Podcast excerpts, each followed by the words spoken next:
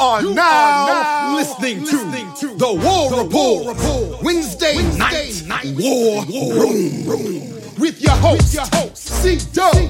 It's your boy Caesar Walker. I got my boys with me. Mike, Mike G, G. Get your weight up, strength and conditioning, development. Ike Jones, Jones. Stop thinking with your emotions and watch the tape. And Big Will, which is not normal for me. It's taking something out of me. Are you ready? Because we are now locked and loaded for the Wednesday night war room. Let's go!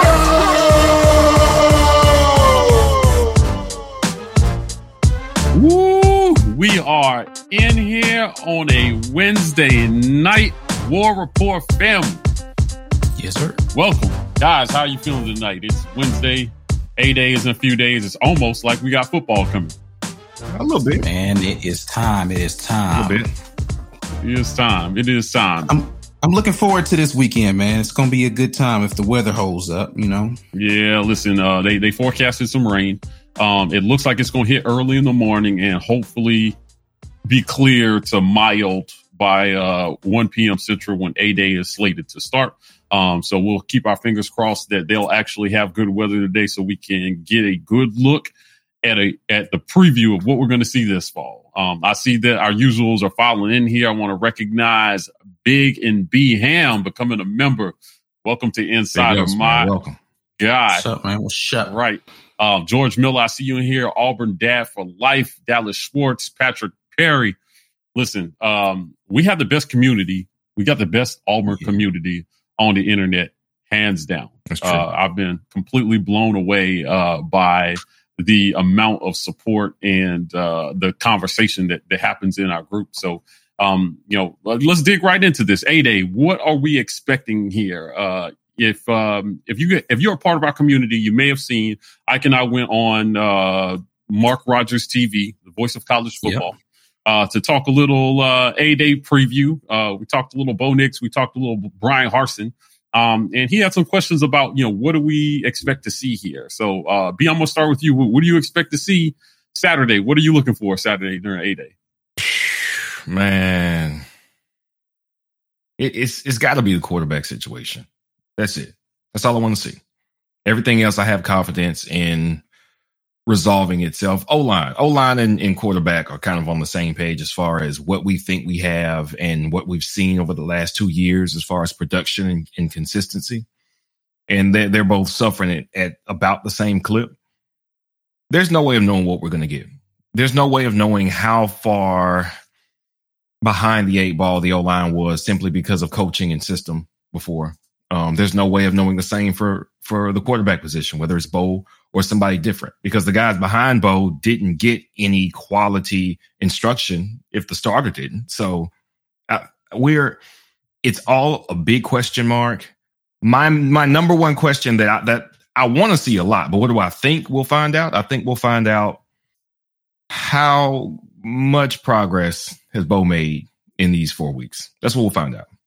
We'll right. see if that whole making the same mistake twice remark was very pointed or not. Um, that sounds like a guy who's who whose number one quarterback was doing some of the same things over and over again that he should have been doing, and that was right. Bryan Harsin being nice about it. Um, not even nice about it. He was just saying it direct without throwing Bo under the bus. There's no bus riding yet. You know, the Gus bus is gone. So, um, that, that's it. So did he specifically say the quarterback position is who was making the repeated mistakes? He didn't. And so that that's why it's it's an assumption to say right. He's talking about Bo, but how many mistakes do other players on the offense or defense get to make? Like you, you're not a offensive line. Offensive line could be like blocking responsibilities could be wrong, right? right? Like it's like we listen. We've gone over this three times. When we're doing this, you step first with your right foot, and this is how you do the slide protection. When we call this audible, it could be an offensive line mistake that's happening consistently. It could be. Yeah, listen, be. listen. At the end of the day, Harsin did. He talked specifically about Bo, right? And he said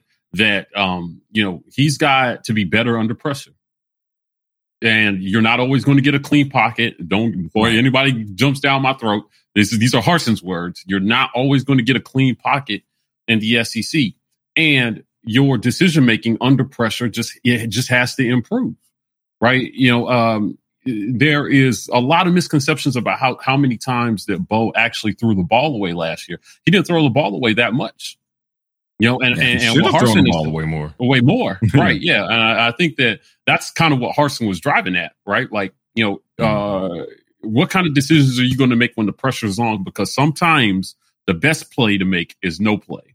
Right. And live to fight another day right? So yeah, now so he did specifically right. say that about Bo, right. right? Like there's no no uh mincing words. He was specific. Well, he was specifically talking to our quarterbacks um, In general, about a lot right. of things, but but he, uh, basically the idea um, is that. And, and we know this is a problem that Bo has had of, you know, wanting to try to do too much on a play. He's like, listen, we've got to figure out how to not throw the ball to the other team. It's okay. It's all right for us to to, to fight for another down by throwing the ball away or throwing it to a check down. You just pick up two or three yards. He and I think his quote was, "We want every possession to end in a kick, right? Whether that's an extra point." a punt or a field goal, mm-hmm. right? Like he wants every possession to end in a kick. So no turnovers, whether that's on downs or fumbles or uh, interceptions. We're just not going to be giving the other team the ball. Right. Uh, is what his his his goal is. Well, I'll tell you what. Here's what Harsin owes Bo or anybody who's playing quarterback. He owes him them some competent plays with some options mm-hmm. to throw the ball to. Yep. They owe that to this offensive line. They owe that to these receivers because these guys, um, by all you know, uh, our from what we can see, are working their asses off right now. And come fall, they're going to have to trust that the coaches are going to call the right plays to put them in the right positions for everybody to make a play, not just Bo. Yeah. Right. Yeah. So, I mean, that's what I'm looking, that's what I am looking for. I'm looking for some coaching competency. You know, yeah. now, so I know, I know a lot of uh, eyes will be on the players, but I'm watching the coaches, man. Like, you know, if the players are buying in and they look like they know what their assignments are. I expect the defense to make some plays. You know, I won't be upset if the defense wins a day. I won't at all. Right. And I don't think that that will indicate that we're going to have offensive struggles in the fall. Yeah. I hope that, you know, going 1v1s, I saw there was a comment in here at early asking me if they're, if they're going 1v1s yet. The answer is yes. They are doing 1v1s in practice. And yeah. uh, hopefully this is the toughest competition that our offense is going to see all year in practice mm-hmm. on our practice field because we have had championship level defenses. So, you know, that's what uh, I'm, I'm hoping to see. So we talk a lot about offense. I want to go back to you on the defensive side of the ball. What are you hoping to see uh, this A day from, from uh, Derek Mason's defense? Yeah, I mean, I talked about this a little bit when we talked with Mark Rogers. Um, if you guys haven't seen that, that's live on his channel, the uh, Voice of College Football. Uh, really, for me, it's going to be a trenches thing, right? I really want to see what the defensive line looks like. We talked about this a little bit Sunday with the transition of JJ Pegues over to the defensive line. Uh, it had me wondering: Is our defensive line not solid as far as depth? I'm not saying we don't have three, maybe four solid starters there, but like, can we go and rotate those guys out and have enough depth to be able to play? Uh, you know, mixed fronts, right? Which is something that we've heard that they're going to do. You know, we, we know they're transitioning to a three, four, likely as the base defense, but there will be some four man fronts. They even talked about having right. the odd five man front as well right? So do we have enough defenders to be able to do all of the things as multiple as they want to be up front? Um, and with JJ moving over there, I want to see how he's going to perform. Um, you know, we've heard lore of, you know, the two sack day that he had his first day really in uh, a scrimmage. Um, but is that something that we're going to be able to rely on consistently? Is that a product of our offensive line or is this guy really just going to be beastly like that? Right. So I'm going to be looking pretty heavily at that. Um, I think the only other thing that I'm going to be looking at specifically is the outside linebackers. I'm pretty confident in our inside linebacking corps um, that we have with the guys returning, as well as um, you know Wesley Steiner apparently is getting a lot of running uh, inside linebacker. Um, and uh, I think Cam Riley is playing some inside linebacker, but like guys like Romello Height, right, who was out for the majority of last year with an injury. Um, guys like uh, Moultrie, TD Moultrie, who is going to be out there. You know, I want to see what that outside linebacking group is going to look like. Yeah. Um, so I'm not worried about the defensive backfield at all. You yeah. notice I'm not saying anything about yeah. them. I think we're deep enough there. I think we're talented enough there. Should not be a huge problem, but um, the front seven, uh, with whoever that's going to be, um, minus you know Pappoe and McClain, uh, that's where my eyes are going to be focused defensively. Mm, B, what you looking for on defense here this Saturday? Defense, man, I want to see interior line. Um, I've heard a lot about uh, Derick Hall on the edge. He's mm-hmm. he's showing, he's flashing, he's consistent, and that's what you want to hear coming out of the camp. I want to hear who is everybody talking about, and I'm glad everybody's talking about him. But um, we lost our, our the guy who was flashing the most on the inside when Wright got hurt. Um, they're moving Pegues, and and me and Ike both think it's mostly out of out of need. So yeah, I want to see what our interior line looks like. Who who's getting snaps? I know we got Burks on the inside too. Truesdell's back. Um, Pegues is there now. Um, there's one more I'm missing, but the edges should be remarkable considering that Wooden is back, Hall is flashing. Then we're gonna get two very one very productive guy from Northwestern here in a few months, and then we've got mm.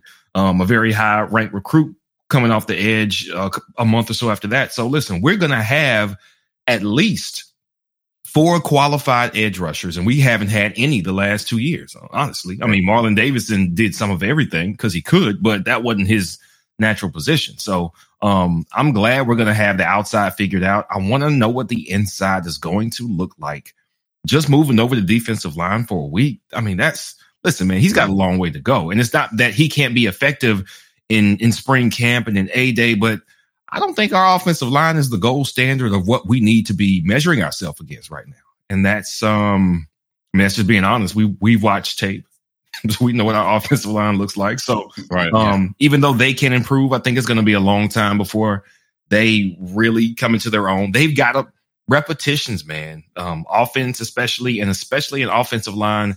Uh, for for offensive linemen, they have to play together. They have to communicate with each other more than probably I don't want to say more than any position group. The secondary needs to communicate a lot as well. But um, I, I, I don't think that the offensive line is going to be the best they can be until probably that four game mark, honestly.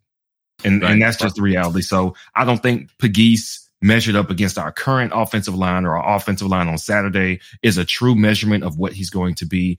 I hope if he's going to be there that he wants to be there, that he enjoys playing that position. And if both of those things are true, then I hope he's productive there for a really long time. I, I don't want the guy hammering away at a, at a, block and he doesn't want to be doing it. So um, in, interior is what I'm most worried about. Yeah, you know, defensively, I'm I'm I'm really excited to see uh, what Dreshun Miller is going to do uh, to help anchor the secondary. So secondary should be a strength for us. Um, I'm I'm I'm anxious to see the the JJ Pegues experiment, mm-hmm. right? Yeah. Um, I mean, that's a big move uh, that they made, and I want to see if that's going to pay uh, immediate dividends. You know, uh, this spring, how how quickly is he picking that up? You know, uh, defensively, and then you know, I just want to see these guys flying around the ball with lots of energy. Uh, you know, I want to see the offense be somewhat limited here uh, because if you can't play defense in our league if you can't hold how high powered offenses, uh, you know, to to to their season minimums or lows, right? Then it's going to be a long season, right? Mm-hmm. So if, if our offense does not take the next step, we're going to be in a lot of grinded out fights, and we're going to be leaning on our defense as we have traditionally over the last five, five, you know, eight years under Gus, right? So um, we haven't talked a lot about special teams. Um, so mm. I don't know how much about special teams we're going to learn yeah, this uh, very very little. Like right. you know, like punts aren't going to be live. They're not probably even going to be doing real kick returns. Um, uh, you know, field goal kicking maybe, but it's not going to be pressure situations. They're not going to be really rushing the kicker. Um, so we won't get see any like block formations coming from either field goals or punts. Mm-hmm. Um, I do so. Punter's going to be an interesting situation. You know, um, like I really do want to be able to see a punter that's got like a really booming leg. Like right. I, I don't know why we can't really get those in here um, the last couple of years. It's just interesting. You know, we've been so good at recruiting field goal kickers, but like just kind of decent on punters the last couple of times. Right, right. Um, which again, Aidan Marshall's not bad. Like I'm not trying to act like he's a terrible punter. He just doesn't have that. Dang, bro. Like he just kicked that more 60 yards kind of yeah, leg, right? Yeah, right. Um, but uh, I think you know I'd be interested to see kind of what the punting situation is. Yeah. yeah. Well, we're at the 15 minute mark, so I want to get to some of these comments here. Um, uh, JT Martin says, "I want to see what this D line look like if we get pressure this year." Top five defense. Top five defense. Nationally. Listen, I would love to see us have a top five defense. That would be wonderful. Right. Um, And so when we when we start measuring defense, right? So uh, we talk about top five defenses. Are we talking about scoring defense? Are we talking about in yards? Like what metric do we want to see the defense hmm, improve? Mm, because scoring, scoring all that matters. Scoring I mean, it does, but flipping like when you have an offense that's been inept, flipping the field matters too, right? Because what happens with our defenses uh, under Kevin Steele a lot is like they'll have a bunch of really great games, but then they'll have a bunch of games where it's a lot of bend but don't break. Right. They're giving up yeah. a bunch of yards and then they're stopping people deep in mm. like and so now our offense is having to dig itself out of a hole. Right. I would like to see a little bit more stingy a defense that's flipping fields more. Um, hopefully we get some more opportunistic defenses as well and turn up. Our, our defense has been fairly opportunistic yeah. on the back end. We didn't see a lot of forced fumbles. Mm. um, so hopefully that's going to be a point of emphasis of actually getting the ball out for for tacklers. But i would really love to see our defense be better at stopping teams from getting yard. Like just listen, steel curtain type of stuff, right? Like uh, I know that's going to be difficult just because it's, there's a lot more passing that's going to be happening in the SEC these days, and scoring definitely matters, right? Like you want to stop people from scoring, but I also want to be able to not feel like, oh my goodness, they're about to score, they're about to score, they're about to score. Whew. Right, yeah. right. All right, Definitely. we stopped them. Yeah. Well, uh, Billy Jones says that he thinks that the tight end group uh, was just loaded. This is kind of where I was at. Uh, I didn't feel yeah, that way, sure. right? Yeah, like no, I don't disagree that they're loaded. I don't, but I my question. So uh, the question I asked Sunday was the same question: is loaded? Okay, great. So there's five, six guys in that tight end room where was JJ Pegues ranked amongst those guys? Is he at the dead bottom of that? And so it's like, look, you're not really going to get much playing time at tight end because all of these guys rank ahead of you. We can use you on the defense. Let's get you over here, get playing time. Or was he like two or three and they're like making a real decision between which of these places can we put right. him? Um, you know, and, or it, then there is a third option of like, listen, you're really talented, but we can afford to lose you in this tight end group. They need you on the defensive line. Mm-hmm. Right. So that there's, there's places where that argument can go that there's room to, to not really under, not understand what the thought process was behind it. At the end of the day, as I said Sunday, what matters to me is JJ is bought into it and then it pays dividends for him when it comes to him being able to be productive at the right, defensive line right. because I am fully certain if it does not work for him, he's not going to stay at all. Right. Yeah. Um, I go for AU Tiger says, I feel like we can finally trust the words coming from the coaches. Uh, you know what? Again, we've said it over and over again. If they're selling snake oil, they're doing a really good job because I'm buying yeah. it too. Yeah. Um, you know, Low Note says he thinks that Bo will surprise us with better coaching. I think that that is everybody's hope. Um. Bob Edwards wants to know about Chayil Garnett, right? I think, I think, right. I think I just want to know about every other quarterback. Yeah. Who's going to be yeah, number two? Facts. Right. So, yeah. uh, who's going to be number two? And that's the story. That's to me, that's the biggest storyline of A Day is do we see a clear, a clear now pecking order? Now we're all resigned that Bo's going to start the season. You know, how long he stays in that starting spot is really up to him. But, uh, if he gets pulled or if he gets hurt, God forbid, because uh, we never want to see injuries, do we have a competent backup, right? Like I think so. Is it going to be Chayil Garnett? Do they decide to shelve Dem- Dematrius Davis for another year? Uh, I mean, I th- a lot of eyes are going to uh, be on that, right? And so Alabama Prep says, uh, can JJ go both ways? I think that that's the plan sure. right now. Yeah, I definitely think that that's the plan right now. Um, Bob Edwards was in DC last week. I'm super offended that you did not hit me up while you were here. Uh, hit me up next time, bro. Let's go get a beer. Um, and then uh, Heath Denson says, I think the D line may surprise some this weekend. Hearing nice comments from the coaches and like to see how Derick Hall does on the edge. Mm-hmm. Uh, uh, Brian, what are your feelings about Derick Hall here?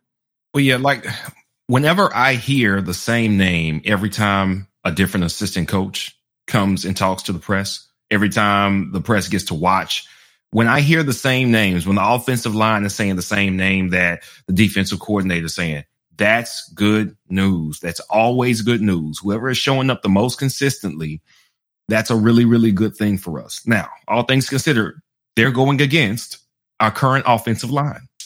And you have to take all production by the defensive line with a tiny grain of salt, at least. But Derick Hall was a he was a highly recruited um, player. He has been here for a couple of years, so physically he's ready for the game.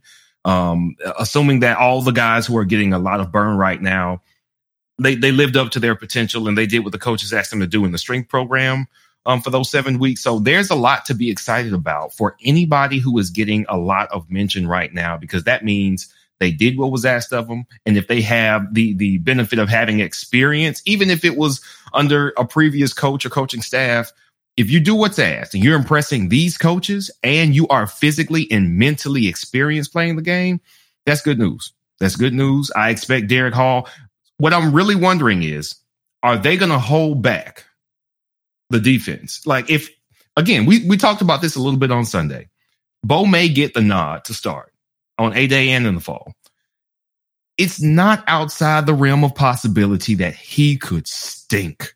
Like that's a real possibility that he could get out there, that our O line is under duress because our defensive line can beat them up. That's no problem. And Bo makes some of the same mistakes that he's making, enough of them for Coach Harsin to actually talk about what he expects you to do. There would there would be no reason for him to reference um, we're not going to win every time. Sometimes you got you got to throw it away. Like he wouldn't be having that conversation if he was throwing darts and, and Bo was going 11 for 11 with two touchdowns in practice. Like that that doesn't that conversation doesn't happen if Bo is showing out and lighting it up. Okay, that those remarks from Harsin were clear indications that Bo is still making some of the same mistakes he always made as a starter. And to me, that means okay, what are you going to do Coach Harsin, If he stinks, I want to know what you're going to do if he stinks. Because if he stinks, I want to see the next guy. I want to see Shay Garnett. That that's my best case scenario. Not that Bo necessarily stink. Even if Bo doesn't stink, but he doesn't play great, and Shay plays like the second entire second quarter and lights it up. That's what I want to happen. I want right. to see what this coaching staff does when one player clearly outplays the other what do you do? Are you going to stick with your pecking order that you had at the start of practice? Or are you going to say, you know what? He looked really good at the mm. end of spring. We're just, we got it wide open right now. Right. Nobody's anything. I, we got it wide open. I think that the dream is, is that whoever wins the number two job just barely lost or, or gets the number two spot, just barely lost it so that we're mm in just as capable hands, right? right. Um, in case of, you know, uh, again, underperforming or injury or just fit in terms of who we're playing. Um, Corey Weber, uh, uh, thank you for so much, man. Corey's one of our regulars. Uh, uh all hail Bruce doing good work. Agreed. Yeah, um, I'm hoping that he can bring some of that basketball optimism that we have every year um, over to the football field. Um, yeah. And uh, Marion, uh, Matt K, uh, I appreciate the sarcasm in this comment. uh, uh, if you watch us, I have, I have, I have resigned myself to the fact that Bo is going to start uh, based on interviews that we conducted with staff, with current staff. Um, you know, yeah. it just seems like that's that's the plan right now. That's that's how they feel. Uh, but I have no doubt that they'll pull the plug if need be. Um, I don't think we're going to go the Gus route. I think that we're done with that. Uh, that whole, you know, this is going to be this is our guy. Uh, mm-hmm. Nigel Powell, thanks for becoming a member, my man. Uh, hey. uh, since since Nigel signed up, I think this is a good time to segue kind of into uh, what we got coming. Uh, chop it up with a pro. If you don't know what this is, um, this is our segment where we uh, talk with uh, former players and we were breaking down film. The first one was a Q&A that we did with Chris Todd. It was a lot of fun. Uh, due to technical errors, some of you got to see see that that weren't insiders, but Ike has promised that you will uh, not be able to peek through the blinds on this one. Uh, so, uh, chop it up with a pro Chris Todd film breakdown coming. Uh, we're actually going to be breaking down film with Chris Todd. He's going to give us his insights on what is supposed to happen uh, on plays that we saw last season and what we hope to see different. So, um, I was about to say somebody just asked when it airs, and then they asked this question right here. Go ahead. Okay, so uh, chop it up with the pro is next Thursday. Uh, we do two a month, and it's every other Thursday. So um, uh, next Thursday with Chris Todd, not tomorrow, but the next Thursday, right? We uh, will do that at 9 p.m. Uh, live, and uh, Chris will come on. Uh, this is strictly for you guys. This is engagement for you guys to be able to ask Chris questions, and also in the second one of the month see the film and, and, and get a visualization of what we talk about every week on these lives with you guys. So mm-hmm. um, we're really honored and blessed to be able to do that. So next Thursday, 9 p.m. Eastern, you have to be an insider to see it. Become an insider. I I I, I prove you, please. so but you don't have to be there. The question is, you don't have to be there live to no. see it if you are an insider. Correct. So we do post those chop it ups in a special playlist specifically for our insiders to be able to view them later. Uh, so if you are not able to make it live, don't worry. We got you. You know, we'll, we'll make sure that gets up there. Um, it's just, you have to wait for a little bit because, um, we might have to do some post cleanup, very little, but if we do have to do some, then we'll we'll toss it back up there for you guys. Right. Bob Edwards says they are awesome. How much is needed for the all 22? Bob, one million dollars. it's, just, it's so hard to like. So here's the, the reality of the the all 22 is it's just really hard to get permission to get it. Um, and so we just we're we're trying to work all of the inroads that we have mm-hmm. in in different places. I've gotten some all 22 film for some previous years, right? Um, but trying to figure out how we can get it for last year, which I don't have yet, and this year coming up is what's going to be the more difficult. Yeah, definitely. working on. And it's not all it's not all money, right? It's also relationships. I mean, you right. definitely have to be liked by the right people. So uh, we seem to be headed that direction uh, as yeah. you guys continue. But a big part of that is the support that you guys give us by just showing up to watch. So beside uh, the fact that you guys donate and become insiders, you know, just you viewing our live cast every week uh, and making sure those numbers are up. Liking uh, like this if you haven't liked it, and, and, making sure that you engage in the comments puts us one step closer to be able to get the film we need to fully break down. Yo, what's up? This your man Ike Jones with the War Report, and you've been listening to the War Report Wednesday Night War Room. If you want to get in on the conversation early, catch us as we broadcast this show live on Wednesday nights at 9 p.m. Eastern, 8 p.m. Central on YouTube. Make sure you check out our other content while you're there. Facts and all, the weekend tailgate, our player interview series, building rapport, going strong. All right, enough of that. Let's get back to the show. Uh, Wesley Hilton says, if you haven't seen the Coach Yox series, it's so worth it. Uh, he is an amazing guy and he yeah. helped produce some amazing teams here at Auburn that we are uh, hoping to see, you know, in under Harsin, right? Uh, some of the same. So, um, you know, he talked about if you don't, if you didn't know, Jeff Pittman, our current strength and conditioning coach, worked under Coach Yox as a GA. Right. So he comes from the Yox coaching tree, uh, mm-hmm. and that's significant because that man knows his strength and conditioning. Uh, he is a friend of the War Report. Uh, Walt Taylor's in here.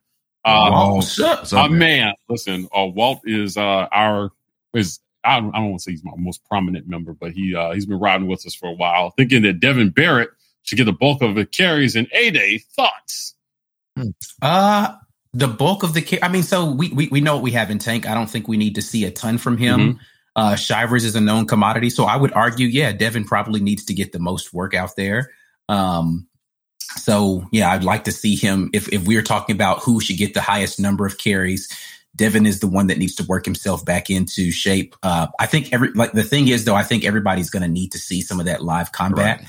Um, just to make sure that we are able to understand what responsibilities are on different scenarios. Uh, so, um, but yeah, so I would agree with that. Yeah, definitely. I don't know. I don't know if any of you guys have any thoughts on it, but yeah. Yeah, I mean, listen, anybody but Tank, right? Like, I think we know what Tank's going to do, so I don't, I don't, need to see him tear up a day. Yeah. Right. I mean, yeah, exactly. Yeah, I just think. Yeah, I, I could care less if Tank gets but fi- like five carries and then they're like, all right, you're done. Yeah, Go sit yeah, yeah. down somewhere. Do two people and then sit down and don't tear ACL this spring. yeah. Right. Yeah. Please. Uh, I think is what we're uh, hoping for. And, and, the last thing I want to see is some overzealous defender. I don't think we have back. defenders that are that overzealous, honestly, because mm. I think they all know what, what Tank is and, and what he's Man, coming for out the backfield put bubble wrap on Tank. I put an orange no contact jersey on him. I, I do not want to see him take any hits this spring. Um, uh, Lance Morgan, uh, appreciate you being here, War Eagle. Uh, just got done watching Mike Nike on The Voice. Good seeing my boys. Yes, it was really good to be over there with Mark Rogers. So uh, if you haven't seen that video, you can go over to Mark Rogers TV on YouTube and watch the segment we did. We previewed A Day, and then we talked about you know how we feel about the hire. Um, stuff that you guys have heard us say before. Uh, we just said it over there with with Mark. Uh, it was a lot of fun talking to him. Uh, so uh, be prepared to see us all over YouTube here in the next few months, not just on the yeah. War Report channel. Uh, we got some things in the work. Uh, That's a good question. I got from uh, well, y'all go ahead with that one. right, it says without Caesar asking If you aren't liking and subscribing, what are you doing? Come on, listen. This he, he yeah. channeled the spirit of Caesar when he's not here. I appreciate that, Daniel. So, um, what, what did you say? Uh, Corey was asking, what, whatever happened with the status on that that Vandy running back? We thought he was going to follow uh, Mason here, but we still haven't heard anything.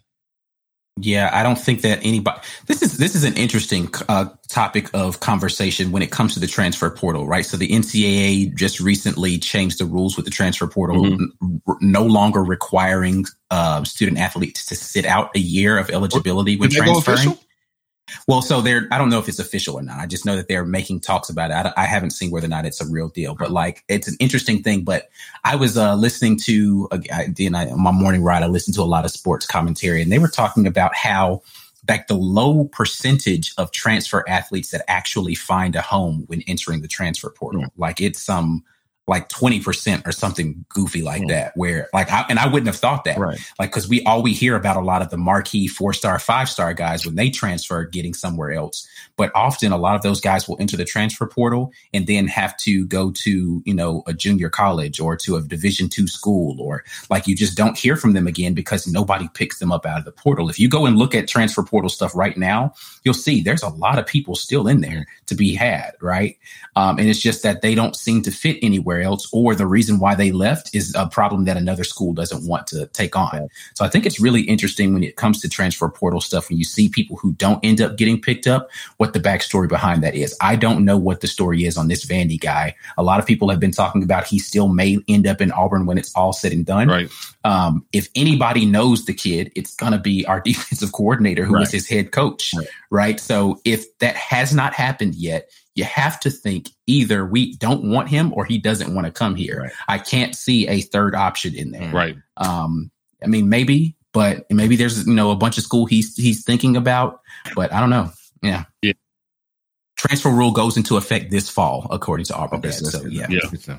Yeah. If you would think if he was going to transfer though, you would want to get in for spring for the installation of a new offense. And and that's why think, this right. smells to me because it's like, listen, if you were going to get wherever you're going to go, you would want to go sooner than later.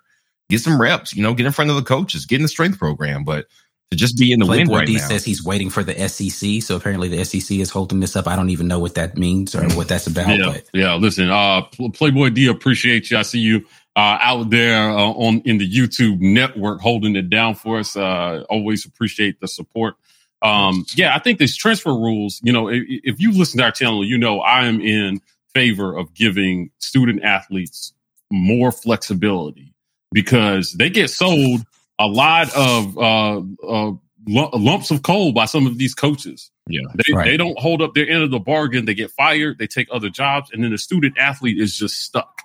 Yeah. Right, and I've said it a million times that players commit to coaches over institutions primarily. Right. Mm-hmm. Right. So when your coach leaves, or if he lies to you, yeah. You know, and they don't hold up. You should get uh, uh you should get a freebie, one freebie to transfer and not have to sit out, waste a year of your life because the coach didn't hold up his or the institution didn't hold up their end of the bargain. Mm-hmm. So, um, you know, I, am really in favor of that, man. I, okay.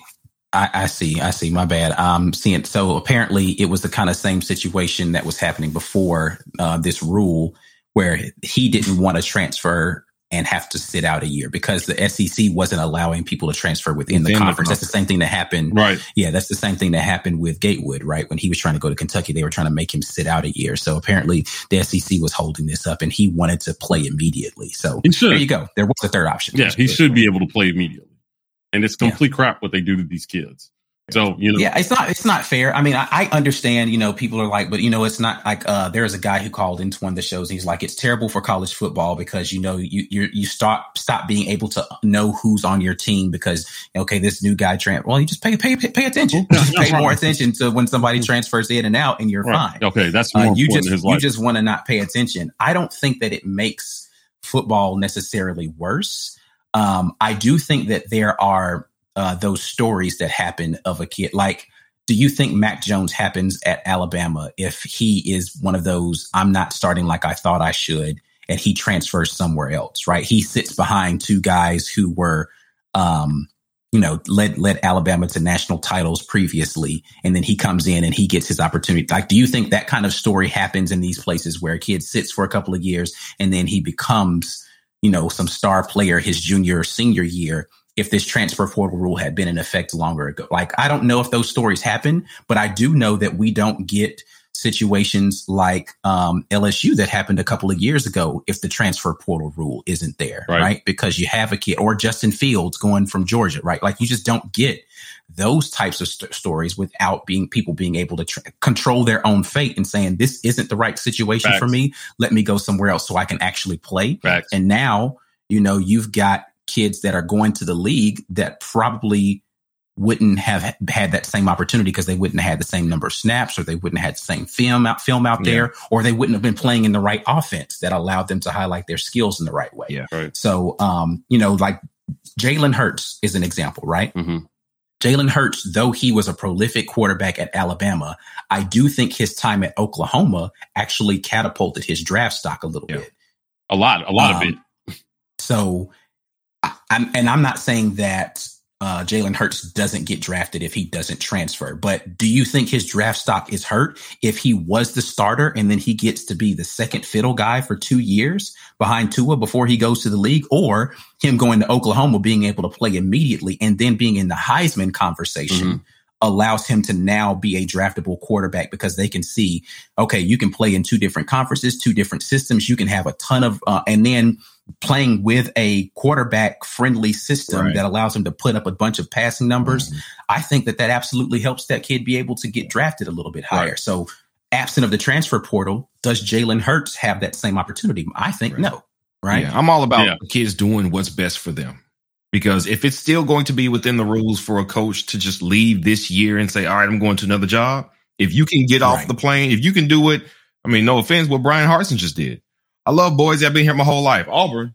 I'll see y'all later, boys. I'm going to put on this Auburn hat. Okay, well, good. Well, if you right. can do that, then let the kids do that. That that, that should right. be easy. They aren't even getting paid millions. They aren't getting paid five million dollars a year. If you can get paid that much and still just flat change your mind, then at least let them go somewhere that suits their their skills and their ambitions and gives them a chance to put whatever they have to offer on display for their future. They're all they're already putting up their bodies to to try to chase this profession. Um, um, their their college years to a certain extent are I don't want to say stifled. You can still do stuff other college kids do, but they got a lot of stuff kind of planned and in like being a college athlete is is still work. It may be fun. Yeah. I, I know it's a lot of fun. I was in college with them, so I know it's a lot of fun. However, listen, man, Mike, I remember distinctly. Mike G, I don't know if you remember this. So it was my freshman year and your sophomore year and we were trying to get into a class that was an easy A. Dr. James Brown, organic garden. organic oh, garden. Organic garden. God bless Dr. James Brown. Organic garden for the record. Me back, but organic yeah. garden was in that was in the class. So we didn't have the class, right? So it's the first week. And going in there and like, man, maybe we can get it. I was like, I don't know, Mike. I mean, you know, that was the thing that you just go to the class you're trying to get into because if somebody doesn't show up day one, they get dropped. You go right to the teacher after class. Hey, this is my name. Uh, yeah. Did you have any spots left? And you get in the class. So Mike goes up to the teacher right after. He says, yeah, um, so yeah, I'm, I'm actually, I need to kind of work around the football team schedule because, you know, I gotta be this, this, this, and this, and this, and gotta, you know, practice and all that stuff. And they said, um, I don't know if you, and he was like, Mike was like, okay, if you need the number to so and so and so, I can give you that number. It's no problem. And so I'm standing with him and I just gave my name, like, yeah, Brian Wilson. That's my name. I forgot all about and so two days later, we check our schedule and we're in this class. We got some organic gardeners in the in the um. Yeah, or, Damien was up in there. Oh, my yeah. man Deep, what's up, baby? What's going organic on? garden. Oh yeah, my man. God. Two days Brian Dixon, what's up? So, uh, yes, sir. listen, we were in so, that class let me tell y'all asses about organic gardening. right? We're gonna segue here for a second. Brian, you started this, right? Like, right. um, so it was it was it was an interesting time at Auburn. I mean, because I had the film practices, right? Like I had to, I could not take afternoon classes. Right. I had to be in the early morning classes with the football players. And uh I'll I'll say those classes were different. And I'll just leave that. but um, yeah. uh, you know, Facts. we got priority scheduling, mm-hmm. right? Because of you know we had to, I had to get to class. I had to get my hours right, and I had to uh, the film practice. I had to be free by two o'clock after uh, two two thirty latest every afternoon, and then yeah. scoot all the way over to the athletic department uh, to start to get ready to film practice. And um, it was, I mean, it's a culture built around football. Mm-hmm. A lot of it, you know. And what I remember about these these athletes is that their lives are so structured for them. Right. Right. Like yeah. they don't they don't get to have they don't get to have a part-time job. You know, when we talk about paying players, I mean, these guys are dead broke, most of them. Mm-hmm. They can't take their girlfriends on dates. They can't, I mean, they've just got to they've got to go to class, they've got to go to practice, and then right after practice, they have to hit study hall. And after study hall, the good players have their asses in their dorm room and in, are in bed by nine o'clock. So they can get eight hours at least wake up in the morning and do it all over again, right? So, I mean, it is, it's some fun for the athletes, dude. It's a lot of work and it's a lot of structure. Being a student athlete is not all rainbows and daisies like some people think it is, right? Like, I mean, uh, so, you know, they have to, they have to work. They have a lot that's given to help them succeed that the average student does not. Um, but they right. still have to put in the work, man. They still have to show up. And there's an accountability system put in there when they don't show up to study halls and things that are essentially given to them. And that's that's the argument from a lot of people is that the amount of money that is invested into those kids' future, right? Like, you know, they set up, you know, study halls that are just for the players and they're but at the end of the day, those those guys want to make money. Those girls want to make money just like everybody else while they're in college and not be struggling to, you know, go somewhere and go get groceries. Like I get it. Yeah, you've got uh, you know, a cafeteria where you can go and eat that specifically, and they're doing the meal preps and stuff go like on. that. But every now and then, yeah, if I say every now and then, though, you want to go and get something on your own. Yeah. Is it okay if I don't wear my uh sweats that you gave me every day to class? I can go buy my own clothes every now and right. then and wear that to class, right? If I don't come from money, what am I supposed to do to be able to do that as a student athlete? You can't let me. Nope. If somebody gives it to me, now all of a sudden we got an NCAA investigation around it. Yeah. So I have to just continue to wear Auburn sweats every day. Yeah. Yeah, for sure. You know, it's just it's crazy, man. Like I again, I, I'm not. You know, I, I don't really want to go down the rabbit hole of that conversation too much, but I am definitely in favor of trying to figure out a way that these student athletes can full cost of attendance right? Yeah. The full cost of attendance. And it's not just a scholarship, right? And and dorm housing right? Like I, I, just think for what they do for the university, for the community, and um, you know, for the athletic department, it's not a whole lot to ask, you know, to give them some sort of stipend that just helps them be able to uh, pays them like a part time job. Yeah, a part time yeah. job. I mean, I had I worked two jobs in college, right? Like I, I filmed practice yeah. and I worked at the uh, university uh, hotel and conference center mm-hmm. as an AV guy, right? Like so, you know, and that was just barely to buy books and and eat ramen noodles every day. Right. So I can only imagine what it's like as a student athlete. Um, you know, uh, you know, King Dunlap's in here. He says, imagine having two kids in college, right? Man, brutal. They did it. He did it. Um, and then uh, I uh, I missed a, a comment by Dion says I'm.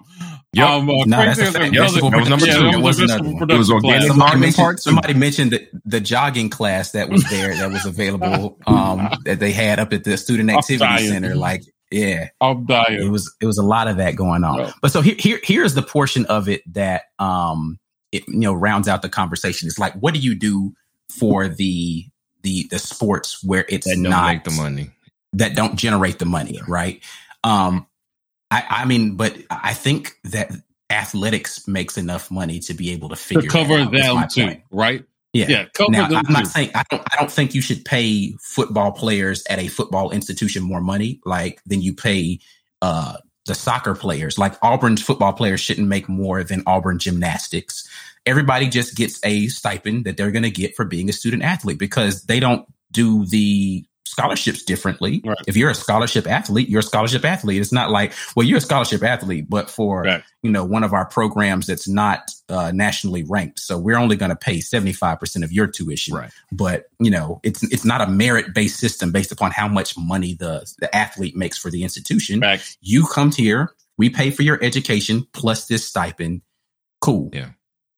Um, I will say this, you know, at the end of the day, and when you look at if we can pay twenty one million dollars to fire a guy, you can afford to give these guys a stipend. I, I mean, this is just my feeling about it, right? So, and um, and it should make the institutions be a little more choosy about the mm-hmm. contracts they give coaches, which is really where I think some of that money starts coming from. Honestly, instead of right. a you come in and hey, he he he had 11, 11 win season back to back. All right, well let's pay him six million dollars a year. Wait a minute, no, no, wait, wait. Yeah, let's pay him four million dollars a year because we need to make sure we are properly accommodating the players that are out there giving their skin to get us these wins. Right. The coaches aren't playing. The coaches are necessary. Everybody is necessary, but the kids, blood, bone, sweat, all that, man, to to mm-hmm. to get those wins, they need to be compensated. Oh man, I for, I forgot that Danielle was on the track team. Yes. She just said throw the track and field athletes some money too. Yeah, yes, my wife was on the track team. The track. That's, That's right. right. Brian's That's wife right. was on the track team down there. I forgot. Hey, listen, listen. Um, uh, King says they had enough money to pay all the athletes. True. For sure. That's not even, that's, that's not it's not even a question as to whether or not they can do it. Mm-hmm. It's about whether or not they're willing to, to do it. it. Right. Yeah. And, right. And I don't care. I don't want to hear all this crap about they're supposed to be amateurs. And, you know, once you start paying them, they become professionals. Listen, the way that systems are being set up right now you're going to lose your grip on collegiate athletics. Basketball's already starting to lose mm-hmm. it because of the the junior leagues mm-hmm. and um, people being able to go overseas. You're starting to lose talent now. You need to figure this out right. before it gets away from you. And people start figuring out how to pay kids straight out of high school to come do some sort of intermediary program. And then you're not only going to lose um, the talent, you're going to lose out on the opportunity for a lot of these. Like the, the quality of your product on the field is going to decrease mm-hmm. because the talent's not there. Number one. Right. And number two, you're going to start to figure out that some of these kids, education wise, they're just not going to be contributors to society because they skipped college, right. right. Like you're losing your ability to mold young athletes into people who may not be professional athletes, but they are going to be people who can contribute well to society that will learn lessons between what they're going to get in the classroom and the environment that they're going to be in, the social environment that they're in in school mm. and the time management that they're required to have because they're required to go to class and go to this and go to that and figure all those things out. Once you start losing that, then you start losing a contribution to your societies, right? And like this is, I think, like I said, this is a bigger conversation than should a kid get paid to come play a sport. Right. It, I think it's a bigger conversation. Yeah, yeah. So. There are a lot of interesting comments in here. Um, we we won't have time to address them all, but uh, we will be in our comment section after the video. So if you don't know a uh, big part of our community is, is, is engagement. So after this is over, we can't get to your comment. Please hit the comment section after. We will chop it up with you. Uh, me in particular, uh, I'm not going to put the comment up. I see Dion in here being petty about a bowl I broke in college. Uh, it's real petty, man. It's bringing putting our stuff out here in front of the company. Um, and uh, we have um, we just got there's more than enough. I will say that. There, there's more than yeah, enough. I, I, disagree with the statement that there will never be a minor league like that. They so there there have been leagues that they have tried to put together. Um, the only reason that they didn't happen is because or didn't stay sustained was more so about attendance but if you can figure out how to get that college athlete into that league, if they right. make the rules right. where instead of you getting, and I apologize if you are a former player that goes into this league, but like players who didn't make it into the NFL, if you're put, instead of putting those guys in there, you're getting more collegiate athletes to go there. Right. You're getting the fresh face of the new people who can't make it to the league yet, and you have now an alternative instead of college football, you absolutely can have a league like right. that. And people will pay to go see that because now it becomes a thing for scouts to be able right. to go to. It becomes a farm league for the NFL. Right it definitely would work if somebody put the model together for it. Yeah. So I'm I, I disagree with that whole argument. Yeah, and allow them to develop their bodies a little bit for the beating they're going to take at the at the pro level, right? Yeah, so the, right. the extra step might not be a bad thing. Uh, speaking of the pro level, chop it up with a pro. Um, if you're just joining us and you missed the first half of this broadcast, this I need you to know that was a hell of a segue, though. I don't just just for real. Just I almost, I almost applauded. I almost applauded. It was uh, quick with it too. Chop it up with a pro. Uh, you guys are silly. Uh, next Thursday with Chris Todd, uh, he is going to break down film with us. If you have not seen this, this will be exclusive to insiders. Uh, if again, if you have not seen Ike and these former players break down film, it is a thing of beauty. We are all learning a lot from these segments. Become an insider so that you can get access to Chop It Up with a Pro Five ninety nine will get you there. Uh, if you're on an iPhone, uh, you may have to sign up from a computer or use the desktop version in Safari uh, to see that join button and join us on YouTube next Thursday at 9 p.m. Eastern. We will make these available to review um, after it's over. So if you're an insider and you miss it live, you can go back and watch it in our Chop It Up with a Pro pay- playlist on our channel. Um, our GoFundMe is up. You can find this link in the About section of our YouTube channel. Uh, this is a great way to support the work that we do. Uh, uh, we had a few super chats tonight. We always appreciate those. YouTube takes 45%. So if you want us to see more of that money, you can hit that GoFundMe. Uh, and then the merch store. Uh, this is high quality stuff, people. Uh, I wear it every day. You should too. Get your weight up. Um, I got in trouble for saying that uh, the get your weight up line would increase your bench by 20%. Uh, so if you put an extra 20 pounds on your bench and got hurt, I claim exactly zero responsibility for that injury. Yeah, so, somebody's in in the uh, in the gym with the, the bar on their neck because you talking about what the, what the shirt is going to do. Chill out, Thank you for listening to the War Report podcast. You can support us by visiting our merchandise store. You can find links to the merchandise store on Facebook and the About section on our YouTube channel. If you would like access to more premium content, visit us on YouTube and click join to become an insider. War Eagle, and now back to more of the show. I want I wanted to wrap up before we get to um, what we're talking about with the ESPN FPI, but um, what what this transfer rule will actually do is what we're seeing happen in basketball. So the basketball season ended. We thought, all right, Sharife could come back another year. We got Powell, even though he was banged up or had some issues. Yeah, yeah, he's going to come back and be able to be a capable backup point guard or some one one or two position. Thor is going to be back, and and then we lose three guys. Sharife declares for the draft, and Thor might go to the draft, and we were like, man, what the hell? And I think that's the scary part of the transfer portal, especially if guys don't mm-hmm. have to mm-hmm. wait. You go, we thought we were stacked. You don't know what you have here, do you? You think you know, but you you don't really know what to expect. But the benefit right. on the flip side for a coach like Bruce Pearl and a program like we have right now is we can get the guys right back because what yeah. we put out there, how we are channeling guys to the league right now, mm. what you see with players improving year to year, that says you know what you're doing. I'm going to trust you with my career and I will come and play for you. Now, right, right. That's great if you have a coach that is developing the talent, that is producing the wins and has the environment for a kid to develop. If you are that program, we will always be an attractive spot for recruits. So the transfer portal doesn't hurt us. A kid may not have gotten a lot of burn here. Good. Let him go find something else. Maybe he thought he would get a lot. Maybe we thought he would get a lot of burn when we got him. Didn't work out. Sometimes coaches do straight up lie. Like you're right. And other times circumstances can can create that. So it's a good thing if you have a good program. So let's hope and pray that we have the type of coaching program that we think we have from the outside looking in because it, it would still be good for us.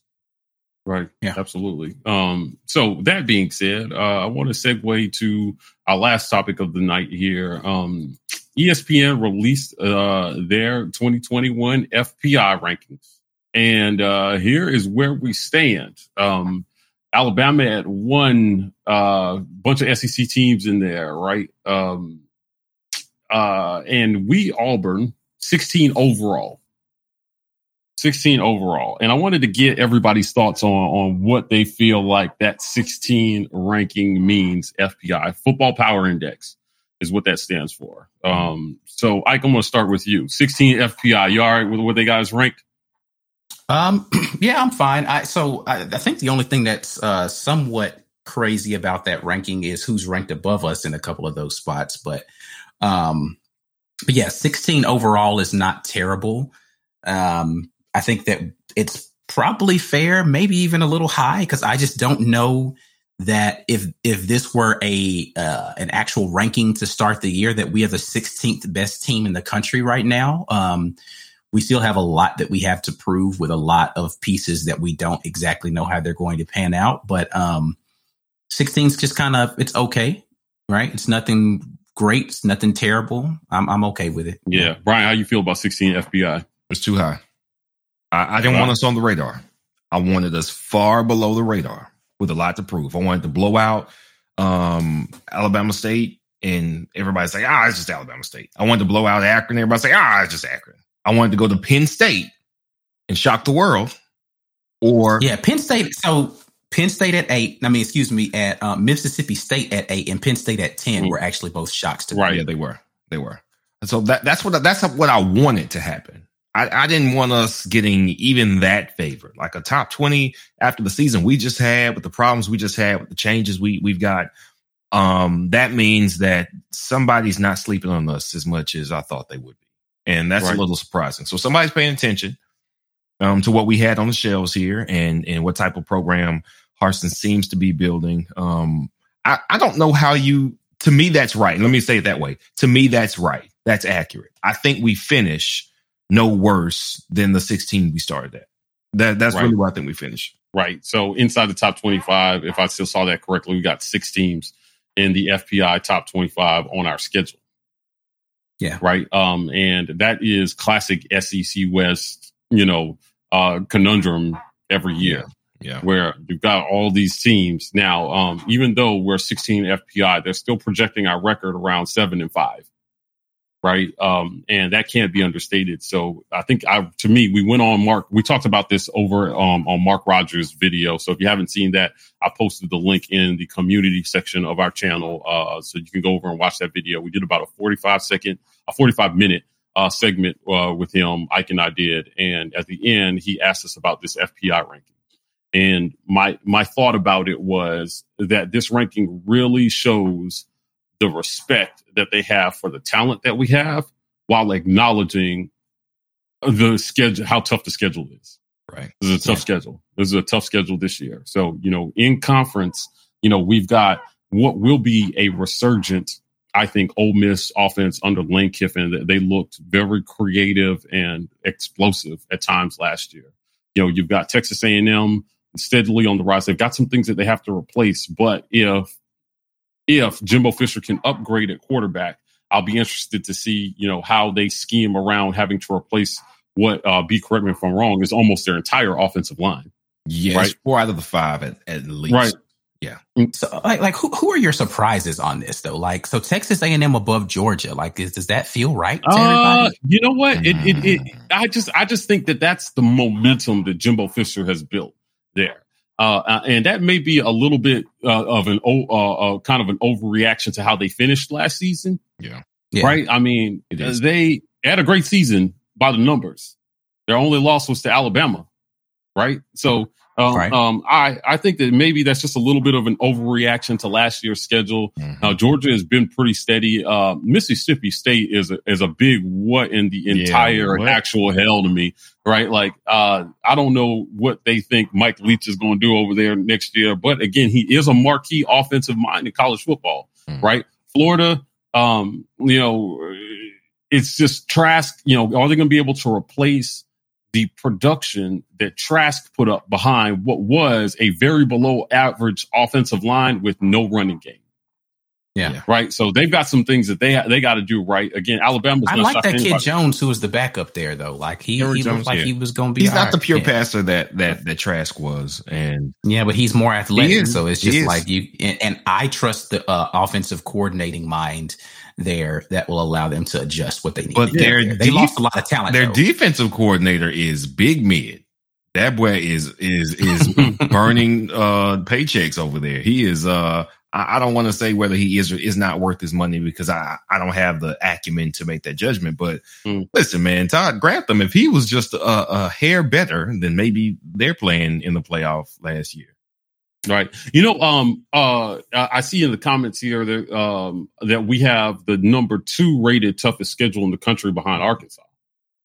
Yeah. Right. And this is it, man. This is why when SEC teams go undefeated or have one loss, we make this a no brainer that you make the playoffs right. because when you have to navigate this, especially in the yeah. West, right? Like it's just a no brainer that they make it. Um, so I, I just think we are we have a chance. Seven wins is about where I think we're at right now based on how we finished last season. Mm-hmm.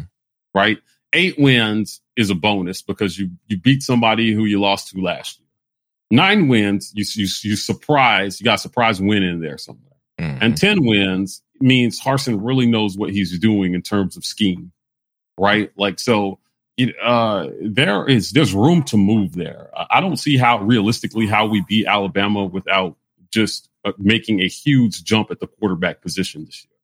Right? Like I, I just don't see that. I mean, Bo Nix is going to have to have an all SEC type season, or whoever's at quarterback is going to have an all SEC type season for us to really have a chance in that game. Um, uh, or they're going to have to blow it.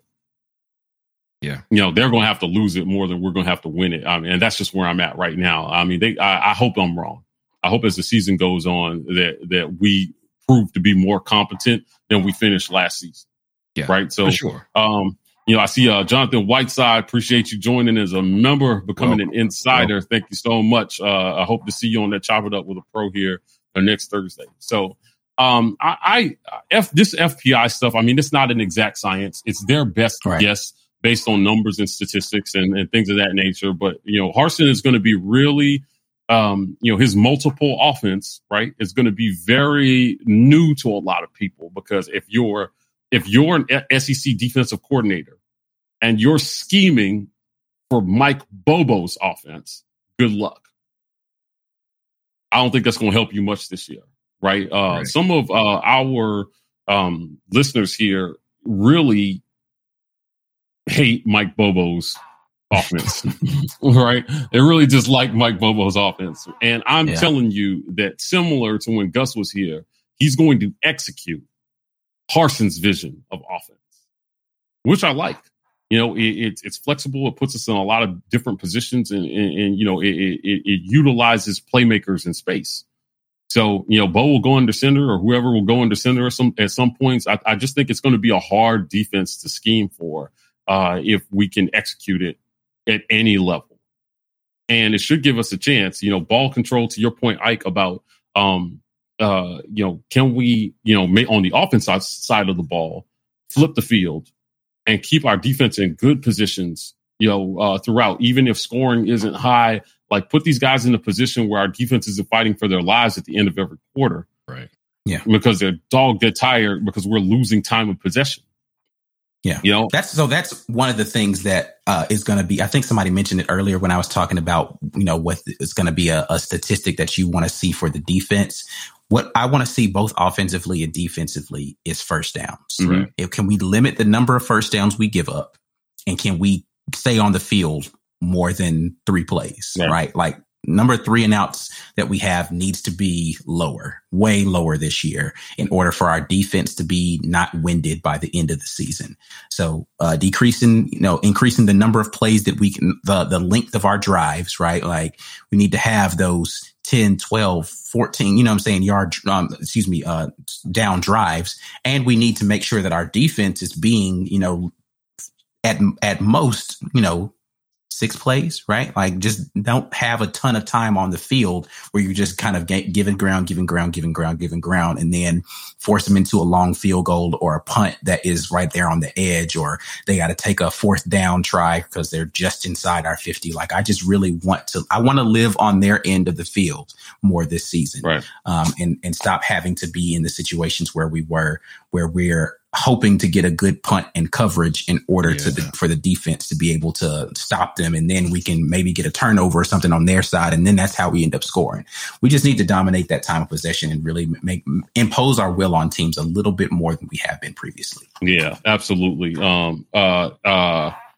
uh, I see our friend ACCSSI uh, has come back. Hey, listen, man, welcome back. Uh, you were real upset last week, um, and we but we're happy to have you back uh, with just a little better O line, uh, he already has one Iron Bowl win in his pocket. Um, I mean, listen, That's nobody's denying true. that better O line is going to help, right? I just, I just think there are a myriad of other problems that need to be solved, right? So don't be surprised if O line play improves, but uh, we stall out a lot if decision making is still bad from the QB position. Harsin, yeah. Acknowledged it. Right. He acknowledged it. He said, under pressure, we've got to make better decisions because you are not always going to get a clean pocket in our league. It's just not. Right. And, yeah. and when you look at, um, the, uh, uh, under pressure stats for the better quarterbacks in our league, when you blitz them, they completely torch you because when you blitz, somebody should be open.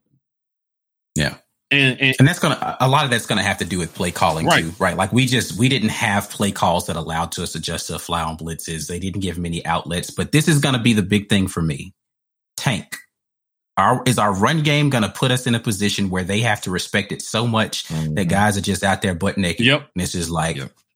Or you you you got to throw it to a guy who's not Right. literally not being covered because they're so worried about our run game. Right. Or vice versa. Right. Like this is what I was hoping we were going to see after Nick Marshall.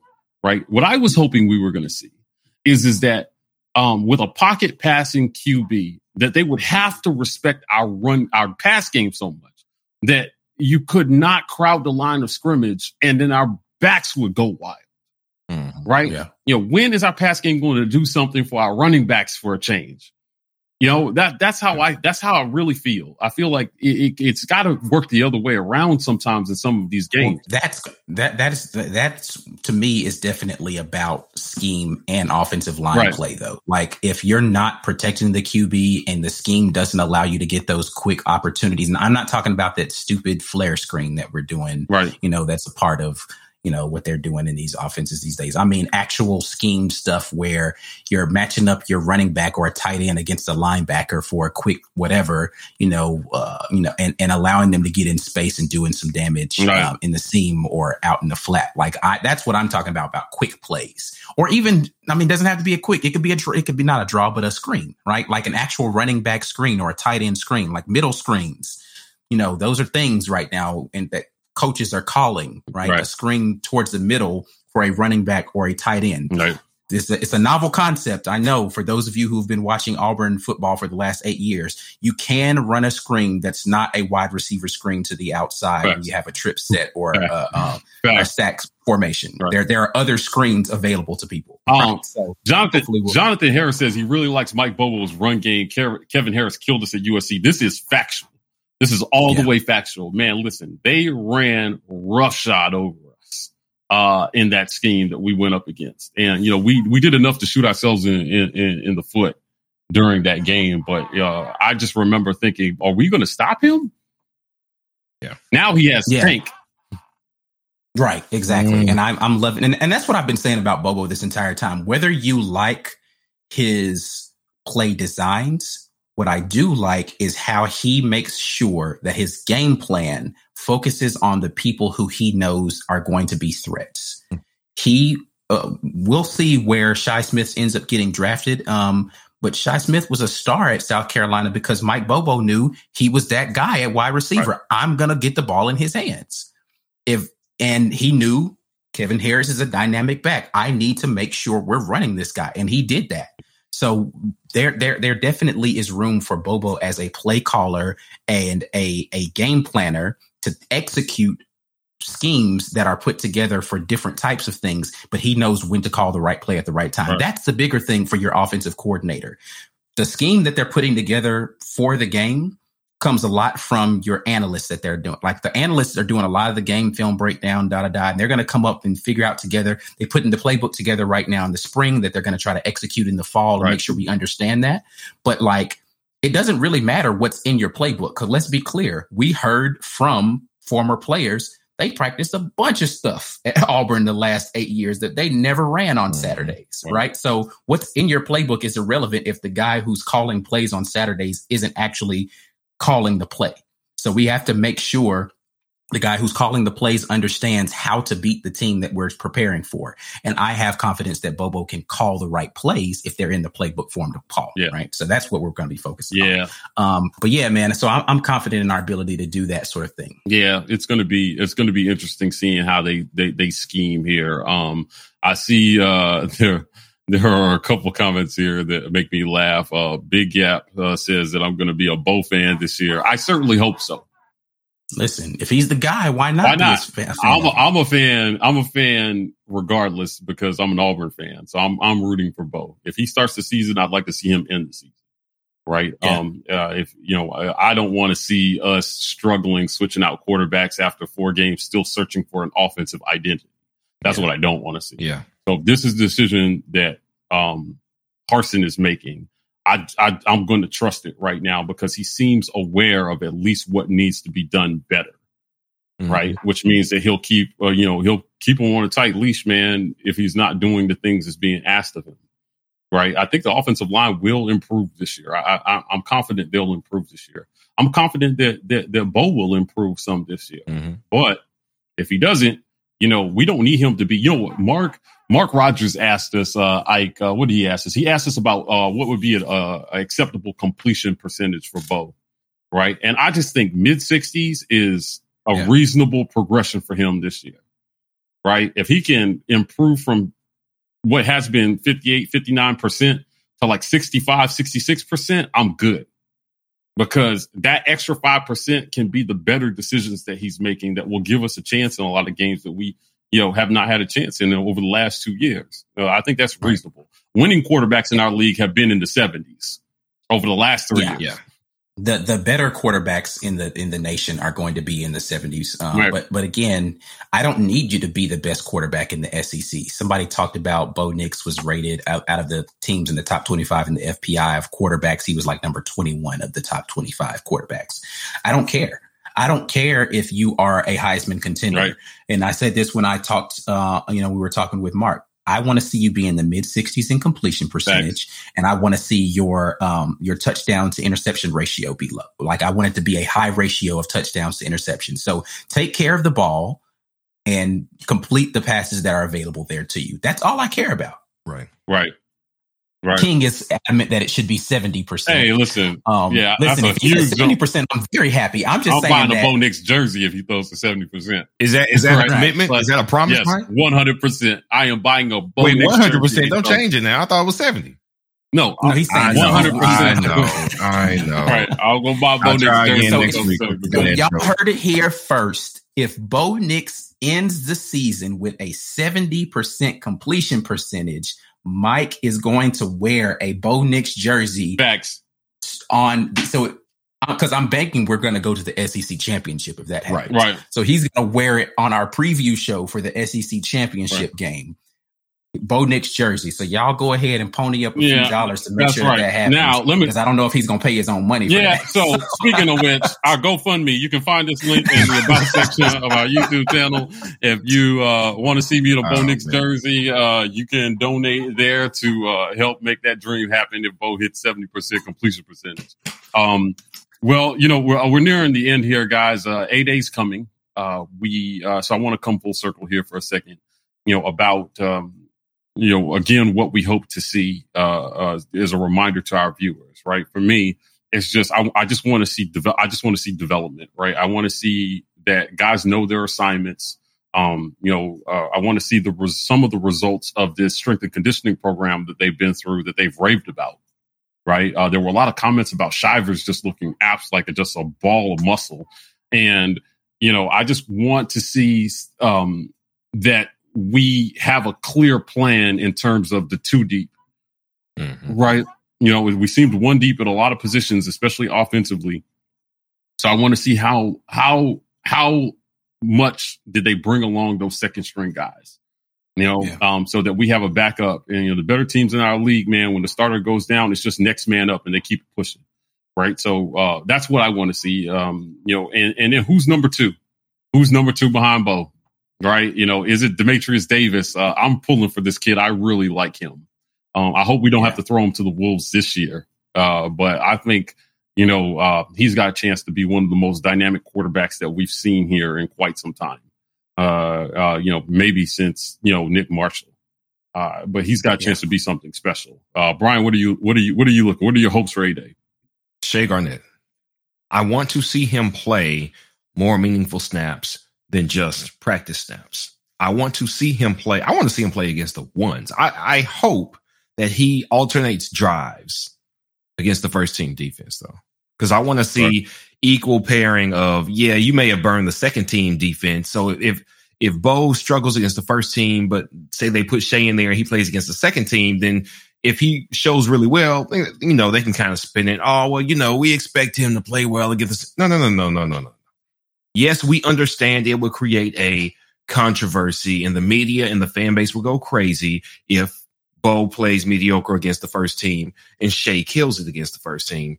But that is the reality. If you have one guy who can competently perform against the same competition that the other guy struggled against, now that's your situation. You're the head coach, so deal with it. Don't protect Bo if Bo isn't playing well enough to get the job done. Don't protect the, don't create optics like this was fair and even and it was, no, okay.